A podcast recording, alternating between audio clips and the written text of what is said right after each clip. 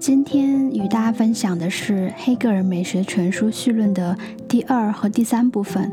美的艺术科学研究方式与艺术美的概念。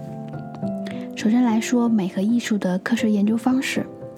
在上期说到，我想要开始艺术学习，要么学习艺术史，以便熟悉艺术品，要么进行美的哲学研究，能对于美有抽象的认识。二者分别对应以经验为研究的出发点和以理念为研究的出发点，也就分别是科学研究的两面。说到经验式研究，是从各个时代去了解专门的艺术品的历史背景、艺术家的创作意图、各个国家民族的一个文化特点。这不同于一般的艺术爱好者，所谓博古通今。艺术又分别为各门类艺术，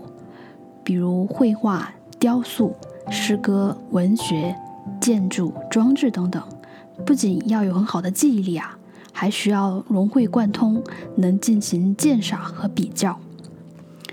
将艺术品归入历史研究的背景之下，形成这样或那样的学术观点，对于这些观点进行汇集和挑选，形成基本的标准和法则，也就逐渐形成了各门类艺术的理论。比如音乐学主要分为3大领域：历史音乐学、民族音乐学以及系统音乐学。其中历史音乐学是研究音乐历史发展过程和规律的一门学问。民族音乐学原是叫比较音乐学的，研究世界各民族的音乐，以民族文化脉络的发展为主。第3领域系统音乐学，则是与各种不同理论角度获得与音乐结合的研究，比如音乐美学、音乐生理学、音乐教育学和电子音乐学等等。在单一门类中进行的科学研究，对于艺术来说还只是一小部分。比如音乐美学，因为学科的单一性而将美学限制在较为狭小的范围之内。我常听人说，美感是后天培养的，要具备审美能力，就要多看，最好多了解一些创作者的背景、社会、历史。实际上，这很容易产生鉴赏家，按照自己的见解和认识事物的眼光去了解作品，只关注艺术的表面而不深入内里。作为观众倒没什么要紧的，但作为一名野生的研究者是不止于此的。若是未能真正的深入艺术的内在与真实的部分，是有点遗憾的。也就是对于艺术美的定义的问题，黑格尔给出了这样几个例子，可以略略对于美的理念或者说概念有一些了解。上期我们说到说美与善的关系，苏拉底说美不能就是善，善也不能就是美。这里的善，我认为是道德善。另外一种善的诠释是希尔特提出的，美就是完善，完善就是符合目的，符合自然与艺术按照一个事物的种类去造成事物时所悬的目的。要符合目的，对于艺术作品来说，就需要不断的接触完善，剔除可能会干扰或不属于那个目的的动作、姿态、情境、色彩、光影、表现、对比关系等等，以达到某种妥帖和切实。这就需要对于这些特性有精确的把握。以话剧来说，演员在台上的每一个动作的表演、神情，为要表达剧本的意涵，都需要恰如其分的进行。多余的动作、不必要的神情、过分或达不到的，都统统不要。这就是艺术可以无限接近于完善的原因，也就是美的目的。特性的精确把握，在一部艺术作品当中，不论是绘画还是戏剧，都需得具备。这就让人想到木偶戏啊，有点过于一板一眼了，这样只能做出一般的艺术品吧，未必是好的艺术品。木偶也恰如其分地表达着动作与神情吗？其实木偶戏还可以说是漫画，都在过分地表现着特性。我可以举例说说，比如，如果没有台词，我们可以看动漫吗？但我们却可以欣赏默剧。其中的差别是，漫画的特性是过分的，也是单一的，比如表现悲伤，需要借助眼泪或者扭曲的面部，或者撕心裂肺的吼叫。而艺术美当中却是极力克服着用尽量少的特性和不经意流露的神情来表现悲伤，大哭大闹，把眼泪画得硕大，生怕悲伤的分量被看清，其实是丑陋的，属于夸大和滥用了的特性，它失真了。也许有人会说，游戏就不失真，且真实程度甚至令人产生身临其境的感觉。我可以戴上 VR 眼镜，站在古希腊时期的城墙上，俯瞰整个希腊城邦，做一个希腊人。关于这一点，我不想过多解释，因为对于一个假的东西，我们说它是真的，已经是很可笑了。就比如，若是没有任务和奖励，一款游戏就进行不下去。古希腊时期的文明成果不在游戏里，而在理念当中。NPC 只有有限的动作，城邦没有使用过的痕迹，卖兵器的根本不在乎今天的收益怎么样，任务是怕你没事可做，你也不为成为一名自由民而争斗，更不关心禁主新颁布的法令。而最不需要担心的是生计问题，还是失真了。常听人说，如果我什么都不用做就好了，就像游戏里那样子活着，不愁吃穿，任意妄为，逃离一切束缚，就获得所谓的自由。实际上这就等同于脱离了真实，就像在黑客帝国里吃了一块虚拟牛排。用视觉和听觉感受到的美，是不是就是美本身呢？这在上期当中我们也说到了，可以说那还只是停留在获得美的特征，而内在也是艺术获得如此高成就的重要的组成部分，也就是称之为意蕴的东西。这在上期中也略略的说到了。假如我们面对这样一件艺术作品，首先看到的是它直接呈现的那个部分，也就是外在的因素。而后我们试着领会艺术品所要传达的内容，也就是意蕴，我们才得以判断这是不是对我们有价值。就像《伊索寓言》那样，故事之外隐含其中的教训就是意蕴。艺术品因为有其意蕴在内，才不至于让我们陷入所谓的细节，比如线条、光影、色彩、姿态、表现手法、材料，甚至是单纯的技巧，都不能构成艺术美的真正要素。这也就是为什么我们可以站在一幅画面前欣赏它，而不必翻看史学家的著作，或是听听画家的创作意图，也不必拿着尺子度量是否符合某一构图原则。画家竭尽所能表现的是艺术品的内在生气，灵魂，也就是意蕴的部分。以上说明了艺术美的两个要素，一是内容，二是意蕴，以及希尔特提出的美的目的是完善，似乎让人获得了较为满意的答案。有了这两点，我们就可以放心的欣赏的艺术作品，也就有了认识的基础。以上的艺术鉴赏的理论与实践规则，很快其实就被他们给抛弃了。这是由于德国出现了伟大的天才歌德。我们来欣赏一首他的诗歌人类的极限，约翰·沃夫冈·冯·歌德，正方雄译。当太古圣父用稳健的手从翻滚的云端向大地散发祝福的闪光，我愿亲吻他的衣角，内心满怀着童年的敬畏。可以众神一较长短。当人向上升起，并以头顶触摸星辰，不稳的脚底即无处贴附，风云随即与他起舞。当他以结实强壮的筋骨站在稳固恒久的大地，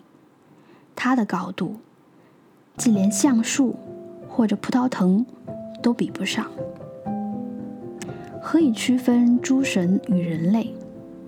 在于无数波涛在他们面前滚动，是一条永恒的河流。一旦波涛汲取我们，吞噬我们，我们就沉没。一个小圈圈限制住我们的生命，所以无数代的人类不断地串联，串成生命无尽的连环。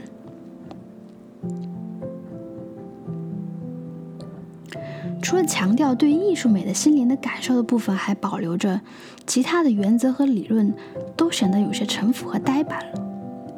人们肯定了艺术属于天才的创作，没有形成规律可循，好似它是有生命的，也就是带来浪漫主义的兴起。苏拉底对于诗歌的赞扬是这样形容的：凡是高明的诗人，无论在史诗或抒情诗方面，都不是凭记忆来做成他们优美的诗歌，而是因为他们获得了灵感，有神力平复着。苏拉底形容那是一种狂迷支配着，诗歌的创作就像在酿蜜一般。由此可见，以经验作为研究的第一个方式，它总是以个别作品出发的，不断更新递进的过程，尤其是以天才般的艺术作品为主。另一种研究方式和上述经验式的研究基本是相对立的，也就是以理念来认识美，深入美的本身。首先说到柏拉图的美学理念，上期我们已经谈论到了，在柏拉图文艺录当中，苏拉底问美是什么，也就是美本身是什么。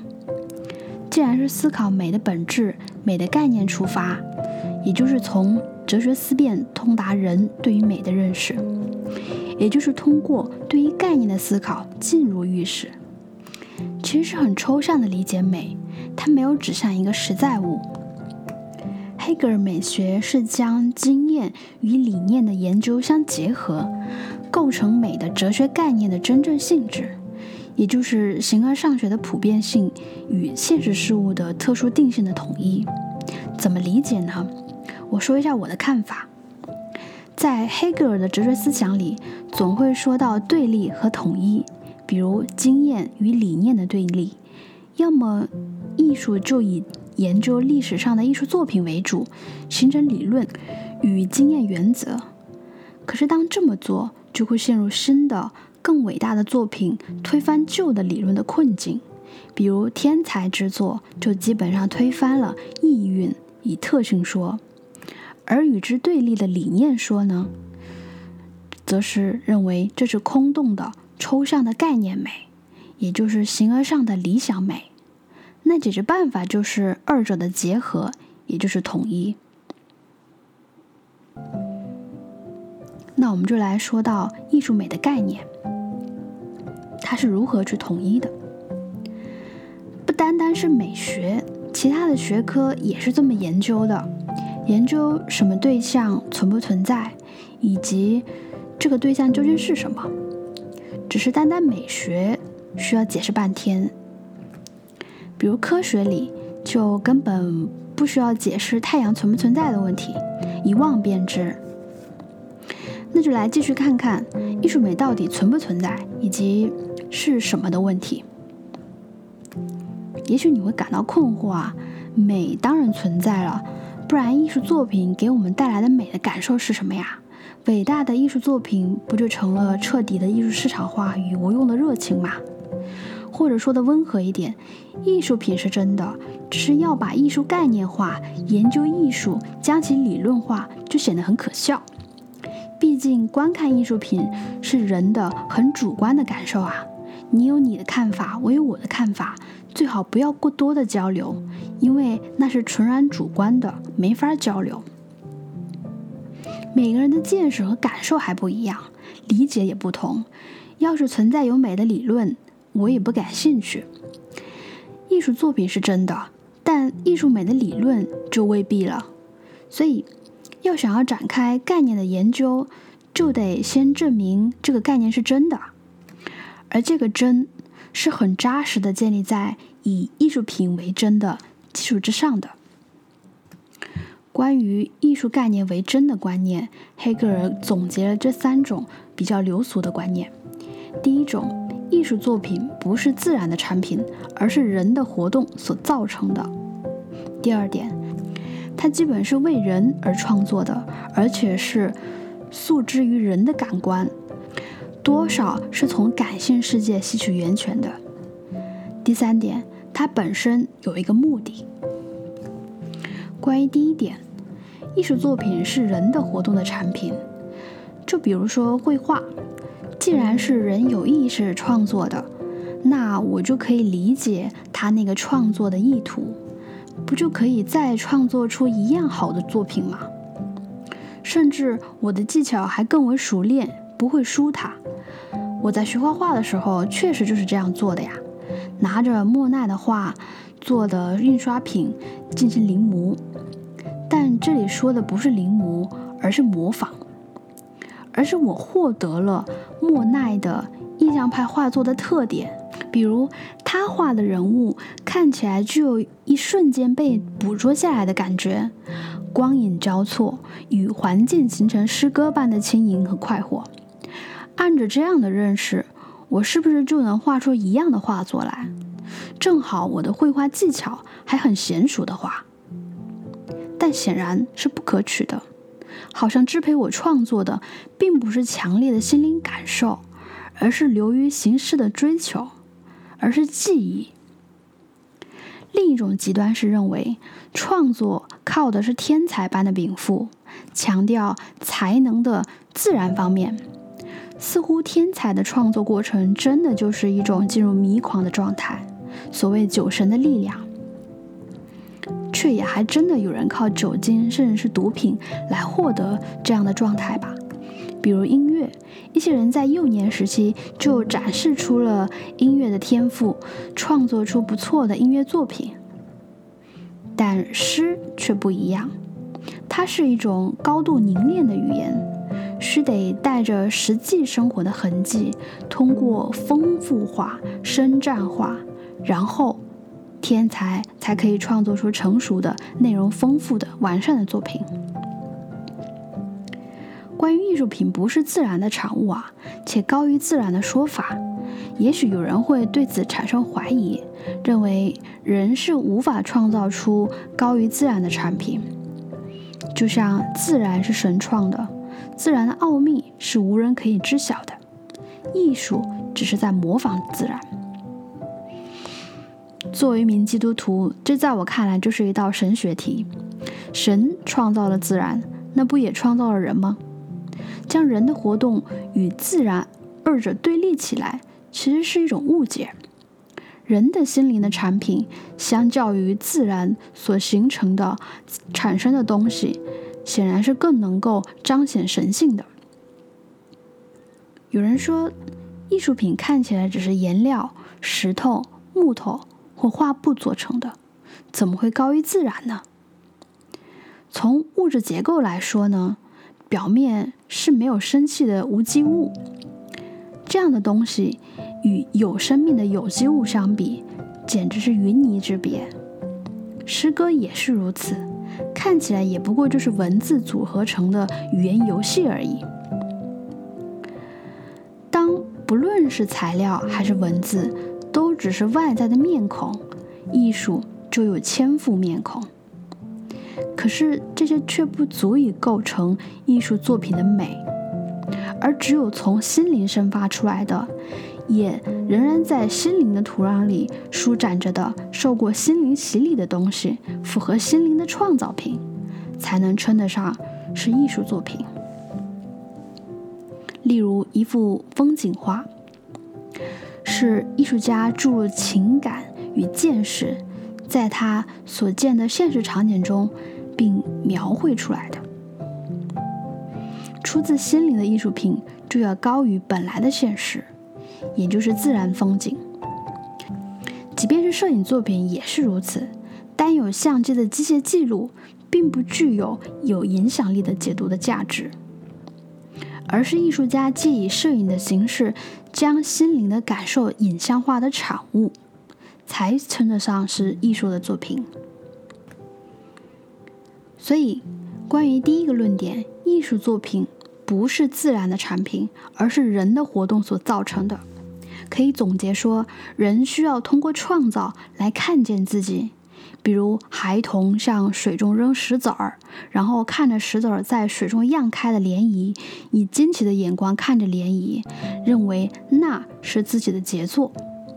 艺术家也是一样，艺术品是将内在于心理的事物外化的结果，得到观看的过程就获得了心灵自由的需要。这不同于自然的产物，比如一棵树，它会结出果子，这果子都不能算是心灵或意志的产物，而只是顺其自然，说白了是没有自由可言的。但如果有人要把海啸、火山喷发说成是自然有意识这么做，为的是消灭人这种糟糕的生物，黑格尔也没有料到人会产生这样的想法，所以没有给出正面的回答。第二个论点说，艺术作品是作为诉之于人的感官的，从感性世界中吸取源泉的创作结果。上期也说到了这一点，就关于苏格拉底说美是通过视觉和听觉获得的快感，且这两者是最为纯粹的获得美的快感。也可以说，艺术美在于引起情感的共鸣。那是不是说所有引起情感的都是美的呢？恐惧、焦虑、忧虑和惊恐，有没有限制什么是适合艺术表达的？是不是只有崇高的情感才是适合的呢？比如正义感、道德情操、宗教式的情感。但实际上，黑格尔认为这些只是形式上的情感，仍然仅仅是主观的感受。宗白华老先生在《美学散步》中也说明了同样的观点。他以古希腊时期的雕像拉奥孔为例，雕像取材于希腊神话中的特洛伊之战的故事。史诗中写到，他在特洛伊战争最后阶段的木马记中警告特洛伊人不要接受希腊人留下的木马，指出这会给特洛伊带来灾难。但雅典娜派出海神绞杀了他和他的儿子，希腊人的木马祭也就顺利的进行了。这座名为拉奥孔的雕像刻画了父子三人被蛇缠住的一瞬间。雕刻家是从诗文当中获得的创作题材，可是诗人维吉尔曾在史诗中写到这一场景时描述拉奥孔痛极狂吼，声震三里，但我们见到的雕像却只是微微的张口，连声叹息，而不是狂吼。全部雕像给人的印象是在极大的苦痛中保持镇定静默。雕刻家这样处理面部表情的用意，仅仅在于嘴张得太大就失去了美感，在艺术创作中是不被允许这么做的。这让雕像仿佛获得了新的生机，使它有了强大的精神和伟大的人格。而这并非是因为屈就于创作美的技巧，而恰好造就的结果，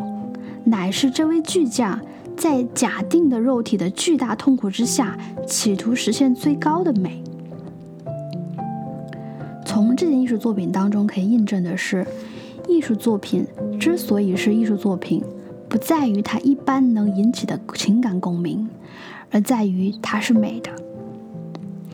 人们若是试图从美当中获得某种直接的情感，怕是要有几分失望。也就是说，鉴赏这幅作品，若是仅仅从感官，也就是从视觉，或是凭着感觉和思考，而不是完整的理性与活泼的心灵，就显得有点行不通。单纯的看，单纯的听，被认为是一种娱乐的、单纯的、低级的掌握艺术美的方式。艺术创作是不是在以个体视角在看待事物，是不是从事物的个体性出发的呢？也就描绘的对象是否越突出、越独特，甚至越有排他性，就越是好的作品的视角呢？比如画家要画一个人，是不是就盯着这个人的独特之处，将其描绘出来，以达到占为己有，满足自己欣赏与观看的目的呢？这是艺术品所追求的吗？其实不是的。若是看见一朵颜色奇异的花朵，将它描绘出来，这不算是艺术。原因是，这是一种个人的欲望的冲动，并不产生启发，只是注意到了对象的外表，而摒弃了普遍心灵的部分。不存在独一无二的心灵，普遍性和理性原则就像预言一样，你能想象一个不能产生共鸣的预言吗？只为满足自身的欲望，创作者因此也就失去了一种意志的自由。这个论点还解答了我上一期的一个疑惑，也就是在苏格拉底论美篇当中，他说仅仅是通过视觉和听觉两者获得的认识性的感觉是美的，其他的嗅觉、味觉、触觉都只涉及单纯的物质和感官的直接感受。这三种感觉与艺术品一点关系都没有，甚至要避免这样的单纯感官的关系。那从视听获得的是一种什么样的感受？视听其实是一种有局限的从事物的外表获得事物本身感性特点的方式，也就是说，性灵之美通过有意识的描绘出有形的外表，才使我们能够看见它，以一种感性的外表呈现出来。比如戴珍珠耳环的少女，我们看见了画里女人的模样，同时从姿态与神情的流露中显出心灵之美。只有以这样有限的看待事物的方式，才能够呈现出具有心灵的艺术美。用眼睛看，用耳朵听，而不是直接的感官的接触，强调心灵的内容部分，绝对不是个体对于个体的那种所谓吞噬的欲望。比如孩童的口癖期，他会把一切喜欢的东西都放进嘴里。艺术家的创造与想象是需要具备伟大的心灵和伟大的胸襟的，用感性的形象创造事物，以满足人心灵的最高旨趣。第三个论点，艺术的目的，其实只是对于前一个论点进行归纳和再深入的探讨，也是直接转向艺术美的真正的概念。当人在创造艺术作品的时候，是抱着什么样的目的和旨趣呢？一种说法认为，艺术美是在模仿自然。我们看过古典时期或文艺时期的画作，他们将对象描绘得十分逼真，好似他们的成功就在于对于自然淋漓尽致的刻画，尤其是人物和肖像画，在这一点上获得巨大的成功。至于之后的结构主义、抽象派、印象派、极简主义、达达主义，似乎都叫人有点摸不着头脑，因为画的不像了，看不懂就干脆不看，不接受。那我们就试着回到美学的概念中来看看，是不是真的有我们以为的那般怪诞。将事物以现实生活的原本的样子搬进画面里。这种复制可以说是多余的，因为这么做并没有产生新的东西，相反还被看作是对于生活的冒充。有人会说，追求画的逼真，为什么不拿相机直接拍一张呢？这样的绘画就变成一种徒有其表的形式。画一条鱼，有人说画得极好，像真的一样，猫看见都要凑上去闻一闻。但只能说这是达到了娱乐性的欺骗效果的艺术，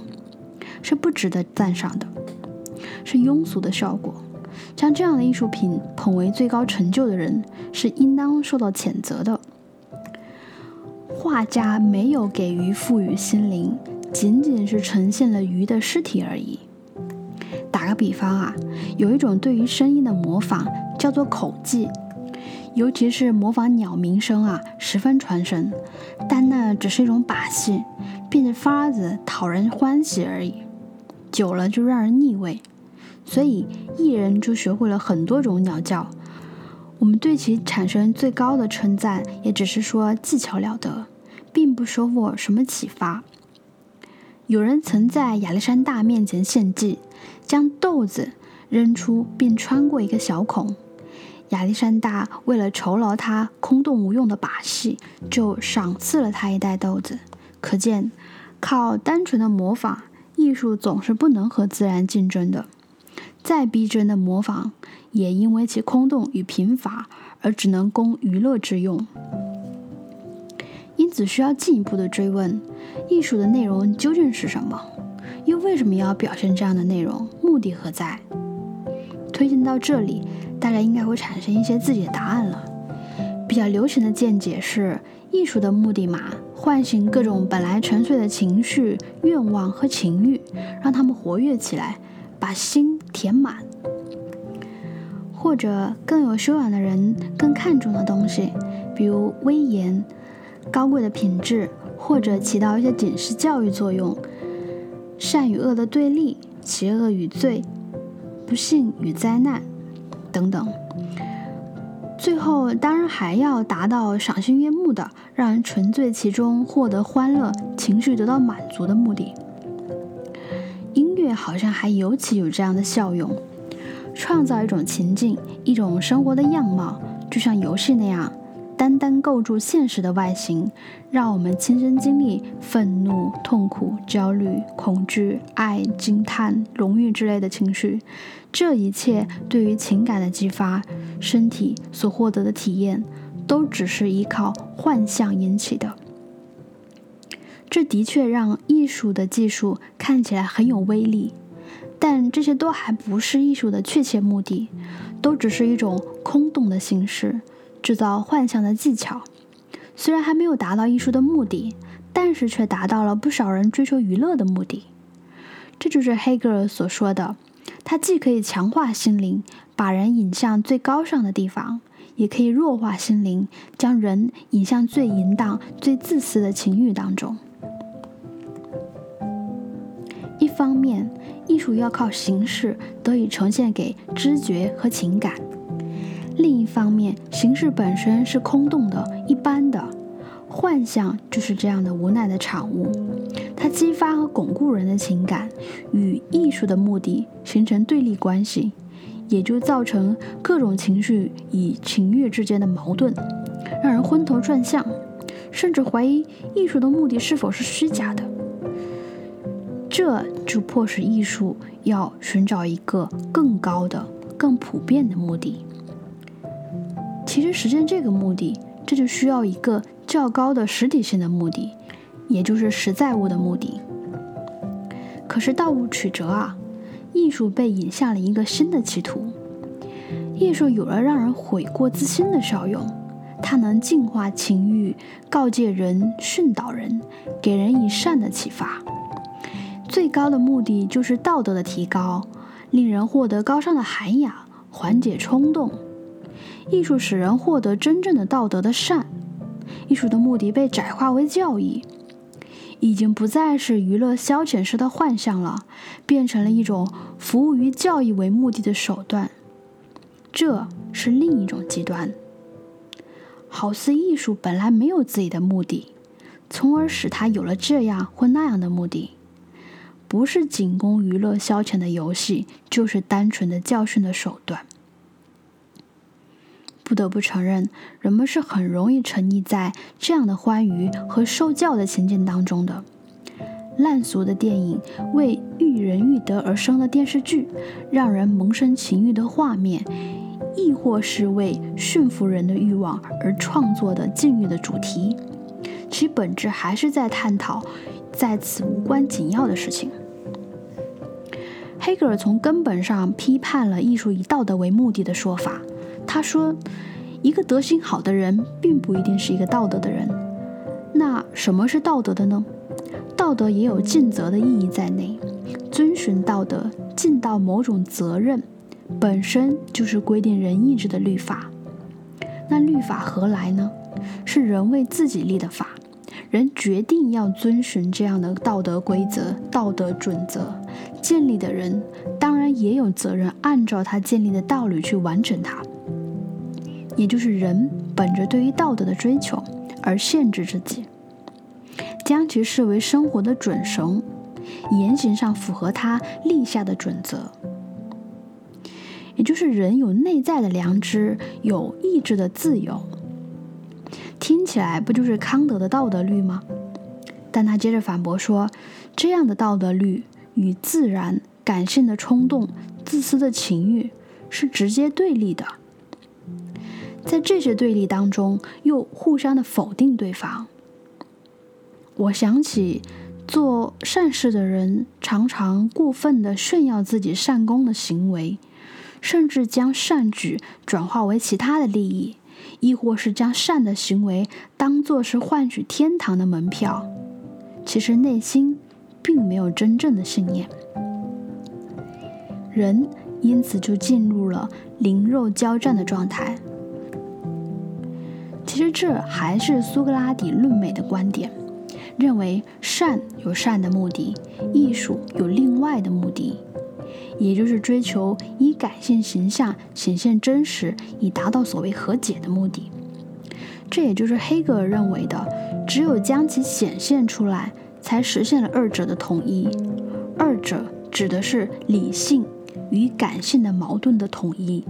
心灵与自然，肉体与灵魂，情欲与意志自由的矛盾当中。他认为艺术美是解决这一矛盾的手段，解决方式就是将其呈现出来、显现出来。接下来就是他对于艺术美概念的核心思想。他先是指出康德哲学的一个缺陷，可能对于收听播客的听众，对于康德来说未必是熟悉啊，那我就介绍一下他的思想。我们刚才说到了心灵与自然之间的对立和矛盾，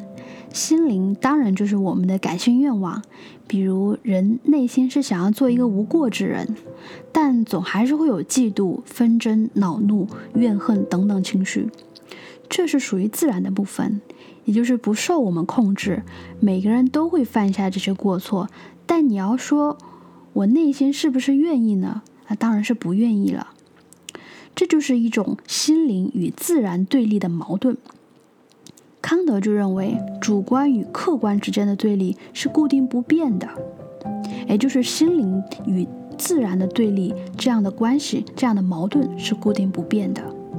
他的解决办法就是人首先认识到这种对立，然后人通过应该怎么做，也就是以实践理性的方式消解这样的对立。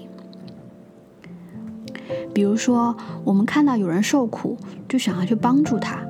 可是帮助他会让我的财产和自由受到损失，我还是不顾一切地帮了他，即便灾难厄运因此会找上门来。那这么做就是很符合康德所说的实践理性，也就是人认识到了什么才是应该做的，而且符合心灵旨趣的，无条件就该这么做。这就是人可以不顾现实利益而关心和帮助爱他人，将合乎道德的事情作为最高的原则。大家如果都这么做，这个对立和矛盾也就解除了。但我也感觉到不太可能啊，这样的人是很少见到的，他很单纯，甚至有点傻。Heger 就说，这种解决矛盾和和解的方式在无限的未来才可以实现。Heger 还是在追求一个自在自为的真实，而不是靠人的主观。这里艺术就像是人的矛盾与对立的产物，普遍与特殊，目的与手段，概念和对象都是互相融贯的。而艺术因为其实自在自为的事物就具了特殊性，而同时艺术又取材于事物的普遍性的概念，因此而达到统一的目的，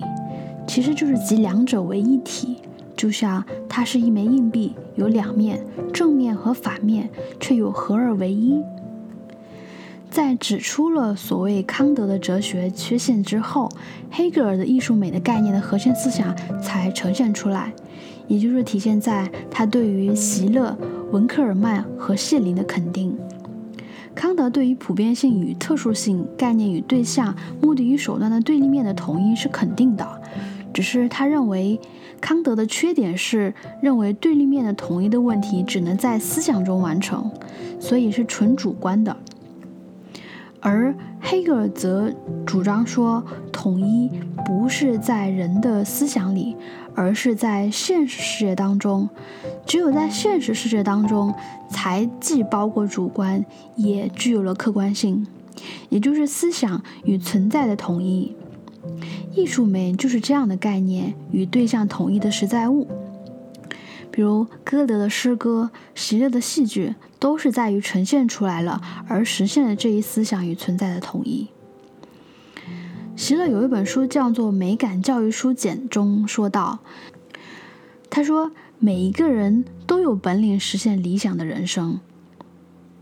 这种来自于艺术美对于真实人性的关怀，不得不说，要是实现了也还挺好的，但就目前来说，显然只是处在于艺术家们的狂想之中。关于黑格尔的艺术美的概念就说到这里，下一期节目关于艺术美的理念的呈现形式，也就是各类题材的划分，浪漫主义啊、雕塑、建筑、音乐啊等等，将在下周同一时间与大家分享。感谢你花时间来收听我的节目，下周见。